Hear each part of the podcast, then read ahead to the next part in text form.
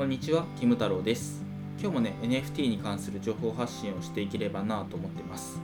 で、今回はね、ウェブスリー って概念が広すぎるっていうテーマで話していければなと思ってます。で、まあ確かに ウェブスリー って概念広いですよね。あのちょうどね、あの今日 ウェブスリー っていう単語がね、Twitter のトレンド入りをして、で結構ね、なんか私の、まあ、仲間というか、私の知り合いとか友達とかね、ウェブスリー って単語入ってんじゃんみたいな感じでね、話題にもなったりしたんですけど、ただね、内容を見てみると結構ネガティブな内容が多いというか、なんか ウェブスリー ってなんだよとか、ウェブスリー なんて知らないよ、怪しいよとか、なんか ウェブスリー ってなんか嫌いとか、なんかそういう内容が結構多くって、なんか僕からしたらね、なんか エヌエフティー とかをすごい推してたりもするので、なんだよって思ったりもしたんですけど、ただやっぱりいろいろね、内容とかを見ていると、まあその主張もね、その間違ってないなというか、確かになって思うことが結構あって、なんかうーんまあそこのところをね、ちょっとまあ含めてというか、まあ、ウェブスリー ってそもそもなんだよっていうところとか、なんかどういう批判があって、確かにそうだよなとか、個人的にはこう思うよみたいな話をね、今日はしていければなと思ってます。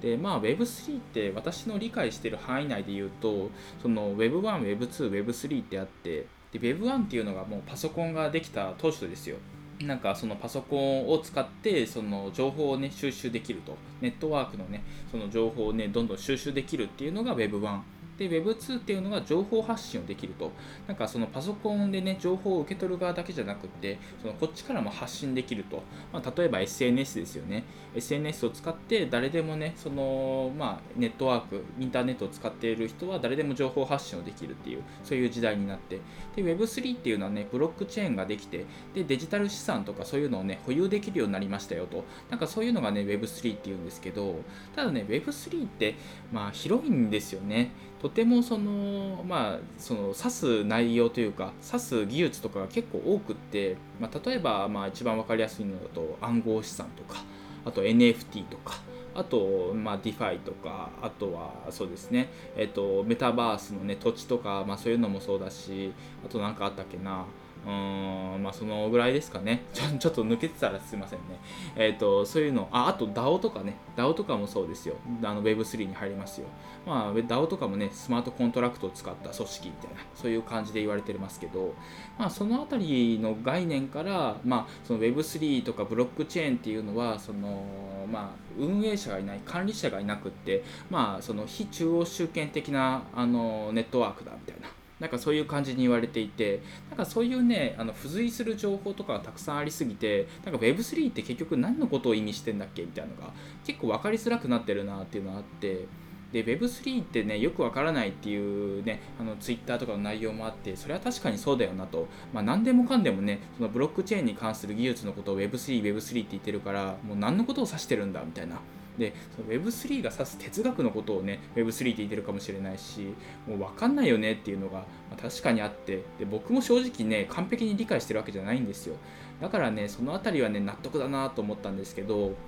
で、まあ、ただね、ちょっと、まあ、批判というか、その Twitter でね、そのまあなんだろう、 ウェブスリー 嫌いとか言ってる人が多くって、それに関してはね、ちょっとまあ一言言いたくって、まあ、それはね、一回勉強してから嫌いって言ってくれよっていうのがあって、確かにね、その ウェブスリー って分かりづらいところはあるんですけど、ただね、 エヌエフティー でも暗号資産でも何でもいいんですけど、一回体験したらしてみたらね、あ、こんなことできるんだみたいな、なんかそういうのがね、結構発見があって面白いんですよ。で、結構 エヌエフティー とかを使ってね、その エヌエフティー アートとか、最近新しい技術とかをね、たくさん使って、まあ、いろんな挑戦をしているし、まあ、クリプト忍者とかすごいですよ。忍者 ダオ かな、なんかね、その転職サイト作るとか言い始めて、その エヌエフティー アートから転職サイト作れんのみたいな、なんかそういう驚きもあるじゃないですか。だから思わぬね、方向に進化を進んあの遂げているというか、やっぱり エヌエフティー ってすごいんですよ。 ウェブスリー ってすごいんですよ。もうこれからのね、あの世界を席巻してしていく技術の一つであるのは間違いないので、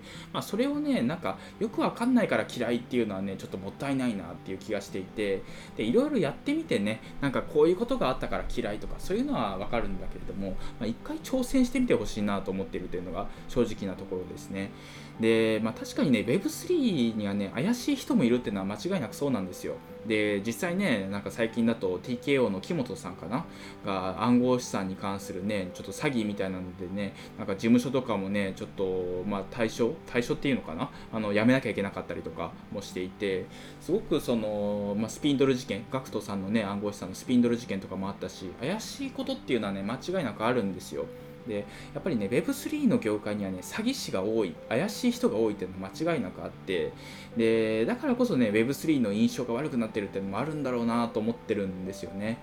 うん、だからね ウェブスリー の専門家とか超怪しいですよね。なんかわかんないけど、その ウェブスリー っていうとなんか料理みたいなもんだと思うんですよ。僕ねめっちゃ料理に詳しいですって言われても、なんか何料理なのみたいな、そういうところあるじゃないですか。だから私料理の専門家です、えー、具体的には何が得意なのみたいな言われた時にえー、っとうーんみたいな言われたらね、この人絶対料理得意じゃないなって思うと思うんですよね。でまあ例えば料理だったらね和食があって、で和食の中でもねそばとか寿司とかあって、でどこのねあなたは専門家なのっていうところがあると思うんですよ。だからその何かねもうちょっと絞って絞って専門家っていうならわかるんですけど、まあ、それでも怪しいですよね。 エヌエフティー アートの専門家とか言われてもねちょっと信じられないところもあるんですけど、まあ、それぐらいねまだ未開拓の領域でもあるので、なんか僕みたいにっていうのはあれですけど、なんか ウェブスリー とかね エヌエフティー とか大好きです、ちょっと今勉強してますっていうのがみんなまあその同じぐらいのレベルだと思うんですよ。まあ、中にはね エヌエフティー アートを作ってますとか エヌエフティー アートでね